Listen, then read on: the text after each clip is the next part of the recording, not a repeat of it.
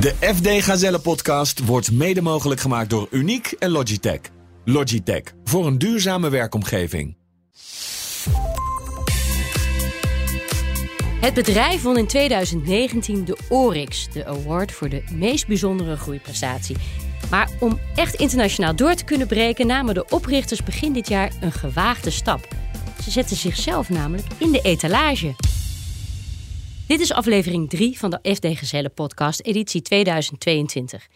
Ik ben Hella Huuk en neem je in deze tiendelige reeks mee naar de verhalen achter de snelst groeiende bedrijven van ons land. En dat doen we in aanloop naar de uitreiking van de FD Gazelle op dinsdag 22 november in Amsterdam. Met deze keer Scribber. De gast is Bas Zwaan, welkom. Dankjewel. We beginnen elke aflevering met drie korte vragen. Uh, graag ook korte antwoorden dan. Um, kun je vertellen, wat heeft het winnen van de Oryx concreet voor jou betekend? Uh, concreet voor ons is dat ons team uh, heel erg blij daarvan werd. Dus we, het was echt een recognition voor het team. Um, en het heeft ons ook eigenlijk bijgedragen, want we hebben heel veel feedback ontvangen toen we de prijs wonnen. En die feedback hebben we meteen gebruikt in de komende jaren daarna. Mijn grootste ondernemersfout is geweest. Te laat mensen aangenomen hebben. Dus te lang zelf doorgegaan. En de laatste vraag. Wat elk bedrijf moet weten wanneer je met je product de grens overgaat. Nou, dat je als je al 50 meter over de grens gaat, dat dat de cultuur al compleet anders is. Dus dat je altijd weer van vooraf aan moet beginnen. Scribber dus, zo heet je bedrijf. Ik denk dus meteen aan, aan scripties nakijken. Maar ik heb begrepen dat dat de lading niet meer dekt. Kan je daar iets over vertellen? Ja, we zijn origineel begonnen met een scriptie-nakijkservice. Waarbij studenten hun scriptie op taal en structuur konden laten nakijken. En we zijn toen al best wel snel gaan kijken naar wat kunnen we nog meer aanbieden aan studenten die aan het schrijven zijn. Dus inmiddels doen we niet alleen scripties nakijken, maar helpen we studenten eigenlijk van start tot finish bij het scriptieproces. En een voorbeeld daar bijvoorbeeld is dat we online een bronnengenerator hebben, waarbij studenten hun bronnen in de APA-stijl kunnen zetten. En dat doen miljoenen studenten. Maar ze schrijven hem nog wel zelf, toch? Ja, ze schrijven zeker de scriptie nog zelf. Uh, ze werken er ook heel hard voor, merken wij altijd. Um, en ze gebruiken onze tools eigenlijk echt als steun in de rug om dat succesvol af te ronden. En hoeveel gebruikers heb je? Um, ja, we hebben uh, we meten altijd hoeveel bezoekers op onze website hebben. Dus wie, wie, er allemaal op onze website van onze services gebruik maken. En dat zijn nu ongeveer 10 miljoen per maand. 10 miljoen per maand. En ja. ik denk, die rekenen één keer af. Want ja, de meeste mensen schrijven niet heel veel scripties in hun leven. Uh, ja, als ze een van onze betaalde diensten gebruiken, dan rekenen ze vaak één keer af. Bijvoorbeeld voor het nakijken van een scriptie. Ja, dat doe je vaak maar één keer in je leven. Al, al zijn er steeds meer studenten die meerdere scripties schrijven. Um, dus van die 10 miljoen studenten moet je denken dat er een, een klein percentage onze nakijkdienst gebruikt. Uh, maar bijvoorbeeld een veel groter deel maakt gebruik van onze knowledge base op onze website. Waarbij wij heel veel artikelen hebben, quizjes, uh, uitlegvideo's over hoe je een scriptie schrijft. En die worden eigenlijk door iedereen gebruikt. En ben je dan ook aan het kijken naar een abonnementsmodel, zodat je mensen iets langer vast kan houden? Ja, nu, nu zijn we echt nog uh, one-off sales hebben we nu echt. Uh, we zijn wel aan het testen met een abonnementsmodel. Um, om te kijken eigenlijk of we studenten vanaf het begin tot het eind eigenlijk ja, kunnen bedienen. Uh, maar daar zit echt nog in de testfase. Ik zei het al, jullie wonnen in 2019 de Oryx. Niet lang daarna brak die afgrijzelijke coronacrisis uit. Alle universiteiten gingen dicht. Wat betekende dat voor jouw bedrijf? Ik denk, zoals bij veel andere bedrijven, kwam het echt als een schok. Uh, ik kan me nog de dag herinneren dat ik het team moest vertellen dat iedereen naar huis uh, kon gaan of moest gaan eigenlijk. Hoe groot is je team? Uh, ja, destijds waren we denk ik op de, op het, in het team zelf 30 mensen. inmiddels zijn we rond de 70 mensen. en onze editors die de scripties nakijken, die werken wereldwijd. En dat zijn er ongeveer 700 nu. Ja. Um, maar op dat moment gingen de universiteiten ook dicht. Dus veel studenten zaten thuis en hadden ook geen toegang meer tot tot de universiteit. Dus bij ons viel eigenlijk de vraag uit. Dat was eigenlijk eh, een maand of twee maanden zo. En toen hebben eigenlijk alle universiteiten heel snel opgepakt uh, en zijn online doorgegaan. En toen hebben wij echt een boost gezien. Want bijvoorbeeld, eh, we hadden dat in, in Frankrijk bijvoorbeeld. Daar wordt normaal gesproken heel veel mondeling afgenomen, examens en tentamens. Dat kon niet meer. En toen moesten studenten ineens veel meer gaan schrijven. En toen werd onze plagiaatchecker in Frankrijk veel meer gebruikt. Ja, dat is dus echt interessant. Dus er zijn ook echt verschillende culturen. Dat zijn in het begin van de uitzending al even. Verschillende culturen in landen. Hoe examens en essays en scripties worden afgenomen. Ja, dat, vooral, dat, dat, dat is echt verschillend per land. En bijvoorbeeld, iedereen kan zich wel voor, voorstellen, bijvoorbeeld in Duitsland. Daar is privacy heel belangrijk. Data security veel belangrijker dan hoe wij hier in Nederland erover denken. Oh, ik dacht wel heel streng Ja, dat dacht ik ook. Maar in Duitsland nog veel strenger. Dus bijvoorbeeld een, voor ons een aanpassing om van Nederland naar Duitsland destijds te gaan... is om daar veel, veel strakker op te kijken. Maar ook daar veel meer over te communiceren. Wij, wij hadden dat al goed op orde. Maar in Duitsland doe je er goed aan om dat ook heel duidelijk uit te leggen. En jullie hebben echt wel besloten om meteen een internationale focus te hebben, toch? Ja, wij wisten wel dat de markt waar wij toen destijds inzetten, puur het scriptie nakijken, dat te klein was om een succesvol bedrijf mee te runnen. Dus wij dachten al heel snel, laten we het eens proberen.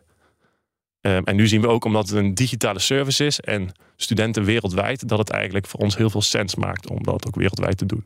Ja, want in, in Amerika, daar schrijven ze niet echt scripties, maar dan moet je allemaal van die enorme essays maken, toch? Ja, dat begint al als je toegelaten wil worden tot een universiteit. Dat noemen ze een admission essay.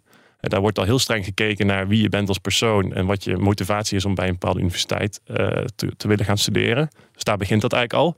En je ziet daar dat het meer op vakgebied kleinere teksten schrijven is. Dus daar zien wij minder grote scripties zoals we dat wel in Nederland gewend zijn. Ja, maar ook eigenlijk dan meer mogelijkheden om uh, Scripper te gebruiken. Toch? Ja, zeker. Dus je ziet in, in, in de US worden onze diensten vaker gebruikt dan weer dan een student in Nederland. Ja.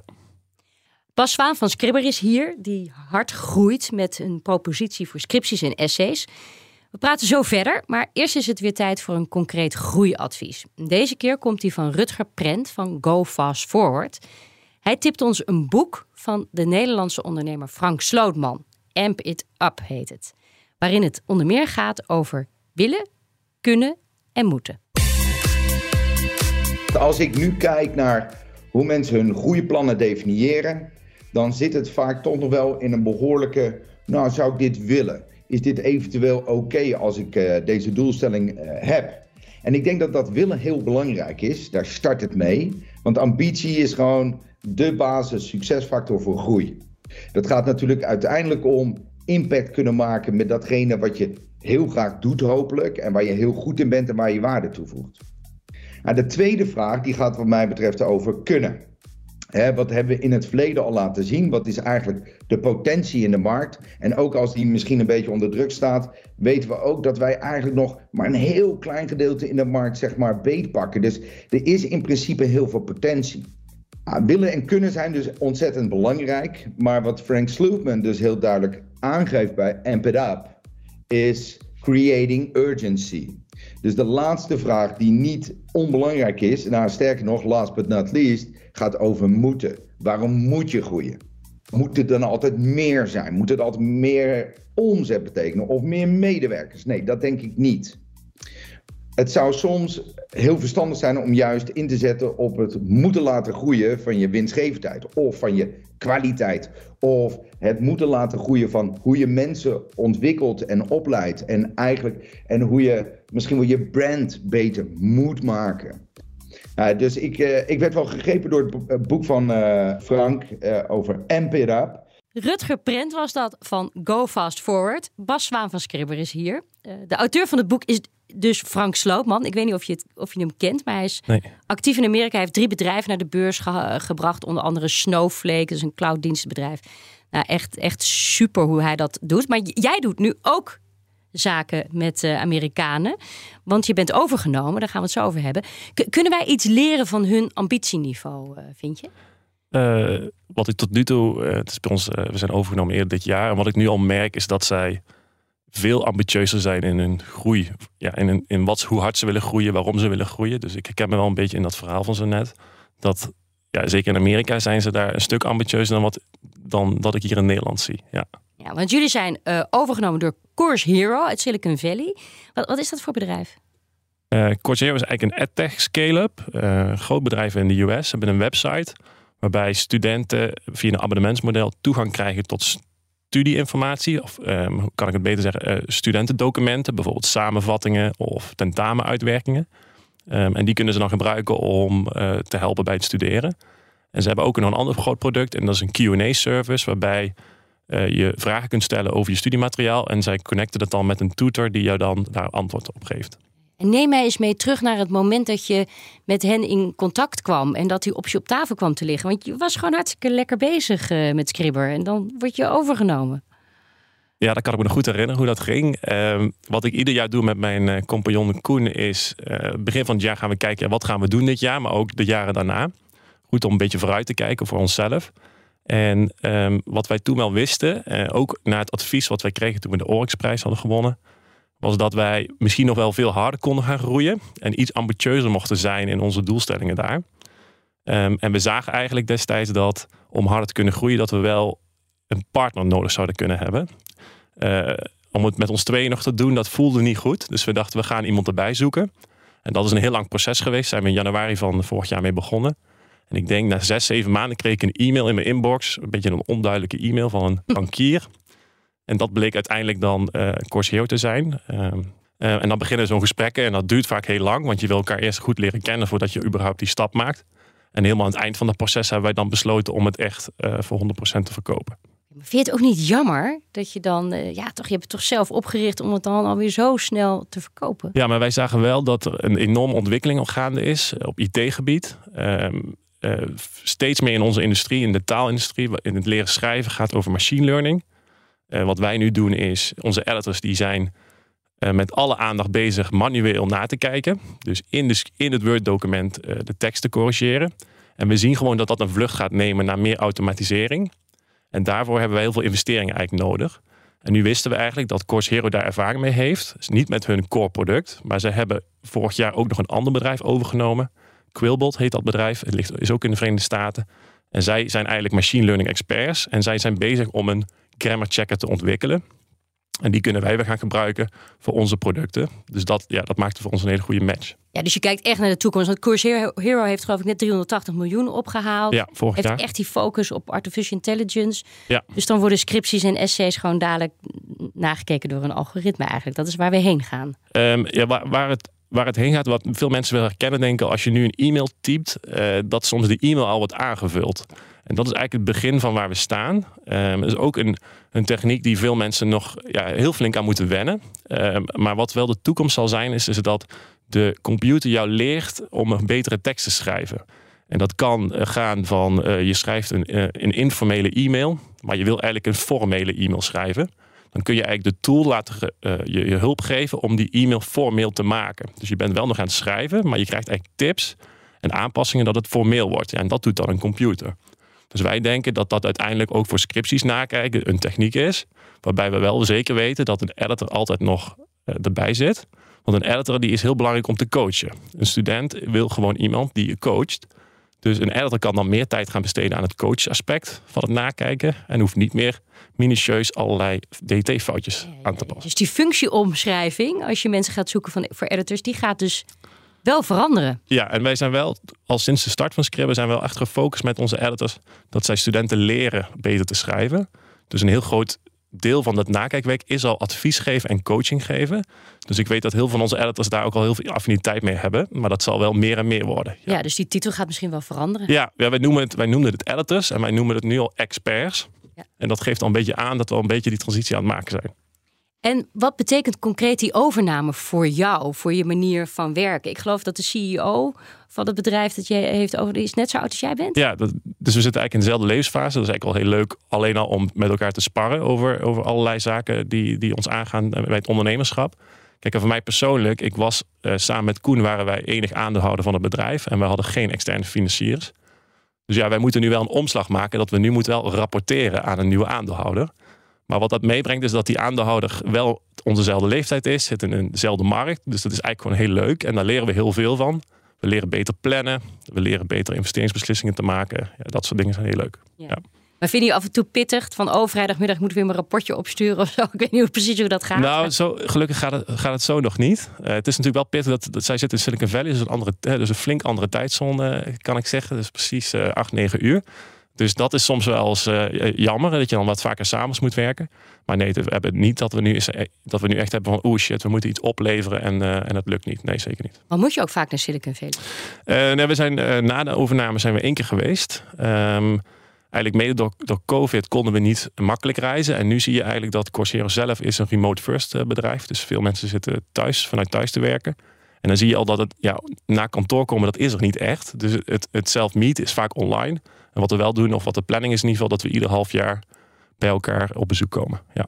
En wat zijn dan nu je grootste groeimarkten? Is dat dan inderdaad de Verenigde Staten door Course Hero? Uh, ja, zeker, de Verenigde Staten. Um, en wat we ook nog steeds zien is dat onze, de Duitse markt waar we actief zijn, dat dat ook nog heel hard kan groeien. Zo zijn we nu bijvoorbeeld aan het ontwikkelen samen met Quailbot is een Duitse grammar checker. Um, die hebben we nu al gelanceerd en die gaat nu al heel goed. En daar zien we ook heel veel groeikansen. Dus we zien met name de groeikansen in de VS, omdat Coursera daar kennis en netwerk heeft. Maar ook in Europa en in multilingual alle talen, omdat wij met Scribben daar heel veel ervaring mee hebben. En een Amerikaans bedrijf puur op Engels gefocust was, het Coursera, het Quillbot. Dus daar vullen we elkaar heel goed aan. Ja, je zei in het begin van het gesprek, ja, die cultuur, dat is toch elke keer eigenlijk opnieuw beginnen. Je bent een echt techbedrijf, dus dan denk je, nou, die technologie die doet het van eh, Zuid-Afrika tot Zweden. Maar blijkbaar moet je toch per land wel snappen ja, hoe dat, hoe, dat scriptie-essay gebeuren werkt. Ja, dus de, het product zelf, dat, dat, dat verandert gewoon. Als je al over de grens stapt, een, een scriptie wordt anders beleefd in Duitsland of in, of in Frankrijk of in de VS. Dus dat is er al. En dan heb je natuurlijk alles eromheen nog qua zaken doen. Veel jonge ondernemers zullen weten als ze een website in Duitsland willen starten. Een andere betaalmethode, een andere taal. Ja, van alles anders. En dat, ja, dat, dat is van A tot Z eigenlijk. Dus we moeten wel alles opnieuw resetten en weer eh, opbouwen. Ja. Wat zijn reacties van studenten als ze eindelijk die scriptie hebben ingeleverd met een mooi cijfer. Ja, wij zijn Krijg wel eens mailtjes terug? Uh, zeker. En wij zijn eigenlijk heel trots op onze review score online. Op uh, Trustpilot kun je die terugkijken. Um, je ziet eigenlijk dat studenten enorm blij zijn met de hulp. En voornamelijk ook omdat ze het voelen van... Dit is echt de laatste hoorde die ik moest nemen om mijn, om mijn studie af te ronden. En veel studenten zitten in de stress, dat snap ik ook. Want het is veel werk, het is hard werken in een korte tijd. En ze hebben het nog nooit eerder gedaan. Dus wij krijgen vaak hele mooie reviews van mensen die een scriptie hebben gehaald. Of mensen die na een herkansing eindelijk een keer een scriptie hebben afgerond. En dat zijn altijd hele leuke dingen om te lezen. Denk je ook dat je naar eh, de zakelijke markt eh, kan? Of, uh, want daar moeten toch ook allemaal presentaties opgeleverd worden? Of is, blijf je wel echt focussen op studenten? Um, ja, onze focus met Scribble is nu echt nog student first. We zijn, dat is voor ons ook de leukste markt eigenlijk om mee te werken met studenten. Um, we zien wel dat de, uh, zodra het meer geautomatiseerd wordt, het nakijken, dan wordt het wel interessanter om meer naar de zakelijke markt te kijken. Zoals dat voorbeeld wat ik net gaf met e-mails. Kun je je bijvoorbeeld voorstellen, wij kunnen dan heel snel nakijken. Dus je kunt bijvoorbeeld als je s'avonds nog aan iets aan het werken bent, dat moet je de volgende dag opleveren. Dat je het dan misschien s'avonds naar Scribble zou sturen. En dat je dan de volgende ochtend als je wakker wordt in je inbox een nagekeken tekst hebt die je meteen kan publiceren of kan uh, rondsturen. Dus dat zien wij wel als een ja, mogelijke toekomstpad. Ja. Dat is toch ongelooflijk waar het is. Je hebt, zit in zo'n groeimarkt. Want je laatste cijfer, je bent natuurlijk net overgenomen. Dus nu is het natuurlijk allemaal heel geheim. Maar wat, wat was je laatste omzet van vorig jaar? Ja, de omzet mag ik dus niet meer noemen. Ja, dat zijn, dat Ook zijn... niet de oude? Uh, nee, volgens mij niet. Uh, ik kan wel zeggen dat sinds de Oryx, sinds we de Oryx Award hebben gewonnen in 2019, zijn we wel elk jaar minimaal 20% gegroeid, doorgegroeid. En we denken eigenlijk nu dat we de komende jaren nog harder kan groeien. En dat het eigenlijk met name door die overname, dat we gewoon meer potentie hebben om die, die groei eigenlijk te benutten. Ja. Ongelooflijk. Heb jij voor onze luisteraars nog een groeitip? Um, ja, mijn groeitip is eigenlijk om als ondernemer te focussen op content. En gelukkig om me heen zie ik het steeds meer gebeuren. Maar um, wat wij met Scribble altijd hebben gedaan is zorg dat je zelf de content maakt over je bedrijf. En dat betekent bij ons, wij maken content over hoe je een scriptie schrijft. Dat doen wij met artikelen, met video's, met alles. Daardoor krijg je een bepaald uh, dat studenten op je website komen bij ons. Daardoor gaan ze onze content absorberen. En daardoor krijgen we ook vertrouwen van die consument. En die gaat uiteindelijk bij ons dan een betaalde dienst afsluiten. En wat ik veel om me heen zie, is dat veel meer bedrijven moeten denken aan welke content kan ik maken waar mijn klanten op zitten te wachten.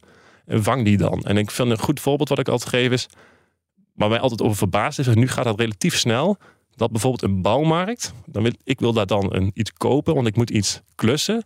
Maar ik kan dan niet, ik zie dan niet hoe het moet. Ik kan wel het product kopen, maar ik zie niet hoe het moet. En nu zie ik op YouTube wel heel veel video's voorbij komen van die bouwmarkten. Maar daar zou ik dan volop inzetten. Maak alleen maar video's over hoe het moet. En als mensen dan die video bekijken, dan gaan ze vanzelf wel het product bij jou kopen. Dat is eigenlijk het idee. Ja, ja. ik vind dat een hele slimme, goede, originele groeitip. Bas Zwaan was dat van Scribber. De overname betekent in ieder geval dat uh, jullie je niet meer kunnen inschrijven voor de FD Gazelle. Zelf vind ik, het, uh, vind ik het heel jammer. Had je anders wel meegedaan? Zeker, wij doen altijd graag mee. Ja. Okay, nou, ik ben blij dat uh, de prijs wel voor jullie wat betekend heeft. Onder Course Hero gaan jullie verder groeien. Ik wens jullie daar heel veel succes bij. Dit was de derde aflevering van de FD Gezelle podcast. De editie van 2022 alweer. Inspirerende verhalen over de snelst groeiende bedrijven van ons land. Die vind je ook, u raadt het vast al, op fd.nl slash gazelle. En in de volgende aflevering praat ik met Mark Vletter uit Groningen... die zijn bedrijf runt zonder managers.